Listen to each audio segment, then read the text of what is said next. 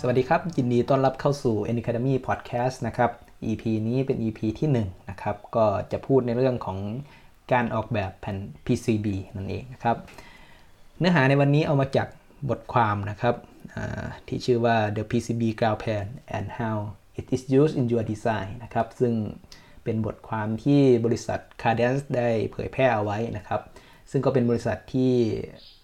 ทำซอฟต์แวร์ที่เกี่ยวกับการออกแบบ PCB นะครับซึ่งเป็นบริษัทชื่อดังเลยแหละนะครับ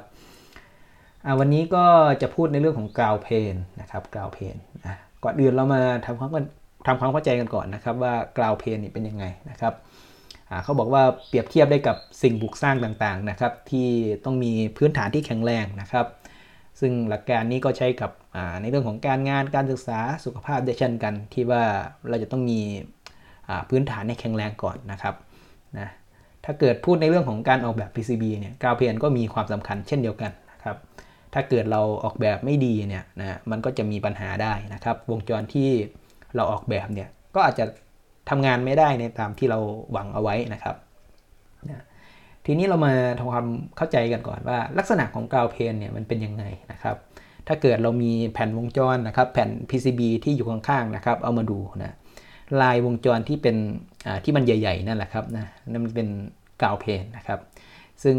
ไอตัว ground plane เนี่ยก็มีด้วยกันนะก็อาจจะเป็น layer เดียวกันนะครับ ก็คือเป็นเส้นใหญ่ๆนะครับนะหรือหรือเป็นแบบที่มีหลาย layer นะครับนะที่มีอย่างเช่นเราออกแบบแผ่น PCB เนี่ยสี่ layer นะครับนะข้างในมันเนี่ยนะ layer ที่อยู่ข้างในอะ inner layer มันเนี่ยก็อาจจะเป็น ground plane แล้วก็ power plane นะครับก็คือเป็นไฟเลี้ยงแล้วก็ ground นั่นเอง สรุปแล้วเนี่ย ground plane มีได้2ลักษณะนะครับถ้าเกิดอยู่ใน layer เดียวกันนะฮะอยู่ในชั้นเดียวกันนะของกับอุปกรณ์เรานะครับ ก็จะเป็นลักษณะที่มันเป็นใหญ่กว่าเพื่อนนะฮะแล้วก็ถ้าเป็น PCB ที่มีมากกว่า2 layer นะครับ layer ข้างในก็จะเป็น ground plane นะครับแล้วก็เป็น power plane นะฮะลักษณะนี้ แล้วทำไม ground plane จึงสำคัญนะครับนะก็ ground plane เนี่ยเขาบอกว่า มันเป็น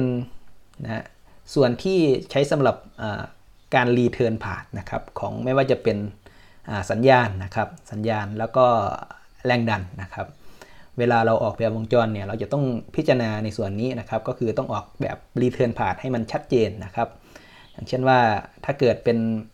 สัญญาณอย่างเงี้ยนะฮะเรากาวเพนจะต้องไม่มีอะไรตัดผ่านนะครับนะเราต้องดูว่าต้นกำเนิดของสัญญาณอยู่ตรงไหนนะครับ แล้วก็ ก็จะมีเส้นนะฮะเป็นเส้นวงจรไปใช่ไหมครับ แล้วก็ไอตัวรีเทิร์นผ่านตรงนี้แหละ ที่จะเป็นกราวนะครับนะจะต้องไม่มีอุปกรณ์หรือว่าลายวงจรอะไรตัดผ่านนะครับเพื่อที่ว่าจากปลายทางเนี่ยมันจะต้องวิ่งกลับมาที่ต้นกำเนิดของสัญญาณเนี่ยได้ง่ายๆนะครับอันนี้ก็คือ return path ของสัญญาณนะครับแต่ถ้าเป็นแรงดันอย่างเงี้ยเราก็อาจจะต้องออกแบบให้ตัว ground plane เนี่ยมีขนาดใหญ่ใหญ่กว่าเพื่อนนะครับก็เนื่องจากว่า อุปกรณ์ทุกตัวนะครับในวงจรของเราเนี่ยต้องใช้ไฟเลี้ยงนะครับ แน่นอนว่ามีเข้าก็ต้องมีออกนะครับนะไอตัว return path ตรงเนี้ยนะฮะอุปกรณ์ทุกตัวมันมารวมกันที่ ground นะครับนะดังนั้นแล้วเป็นเหตุผลว่าทำไมเส้น ground เนี่ยเราต้องต้องใหญ่กว่าเพื่อนนะครับ ก็เพราะว่ากระแสต่างๆนะครับ มันมารวมกันที่จุดนี้นะครับนะต้องต้องทำให้ใหญ่เข้าไว้นะครับ ก็สามารถทำได้นะสองแบบนะครับก็คือโอเคทำให้มัน เส้นใหญ่นะครับ ถ้าเกิดเป็น PCB ที่มี2 layer เนาะก็ให้มันเส้นใหญ่ หรือถ้าเกิดเราสามารถทำ PCB ที่มีหลาย layer ได้นะครับ ก็สามารถเอา ground plane ตรงนี้ไว้ข้างในเลยนะครับ ไว้ข้างใน layer ที่เป็นอยู่ตรงกลางแผ่น PCB นะฮะก็จะสามารถทำให้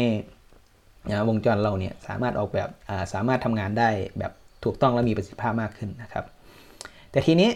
มันก็มีประเด็นอยู่ว่าในเมื่อ ground plane เนี่ยมันใหญ่นะครับ มันต่อกับ ขาอุปกรณ์เลยนะครับ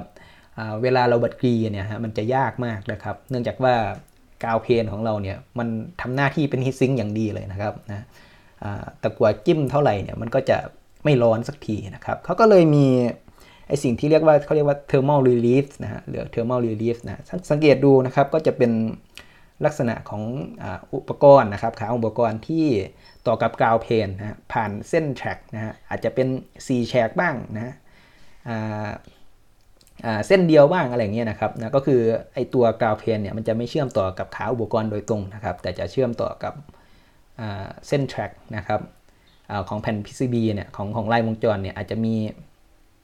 เป็นเส้นบางๆนะครับนะก็แล้วแต่ออกแบบนะครับ การที่กาวเพนไม่เชื่อมต่อกับขาอุปกรณ์โดยตรงแบบนี้เนี่ยมันทำให้เราบัดกรีได้ง่ายขึ้นนั่นเองนะครับ ก็เป็นเรื่องของกาวเพนนะครับในวันนี้นะครับก็สรุปว่า ground plane มีความสำคัญนะครับนะแล้วก็เราได้พูดถึงในเรื่องของลักษณะของ ground plane นะครับทำไม ground plane จึงมีความสำคัญนะครับ แล้วก็พูดในเรื่องของ thermal relief นะครับนะซึ่งก็เป็นจุดที่ช่วยให้เราบัดกรีบอร์ดที่มี ground plane ได้ง่ายขึ้นนั่นเองนะครับสำหรับ EP นี้ก็ขอจบไว้เพียงเท่านี้ก่อนนะครับ เดี๋ยว EP ถัดไปจะเป็นเรื่องอะไรนั้นก็รอติดตามนะครับ ขอบคุณที่รับฟังครับ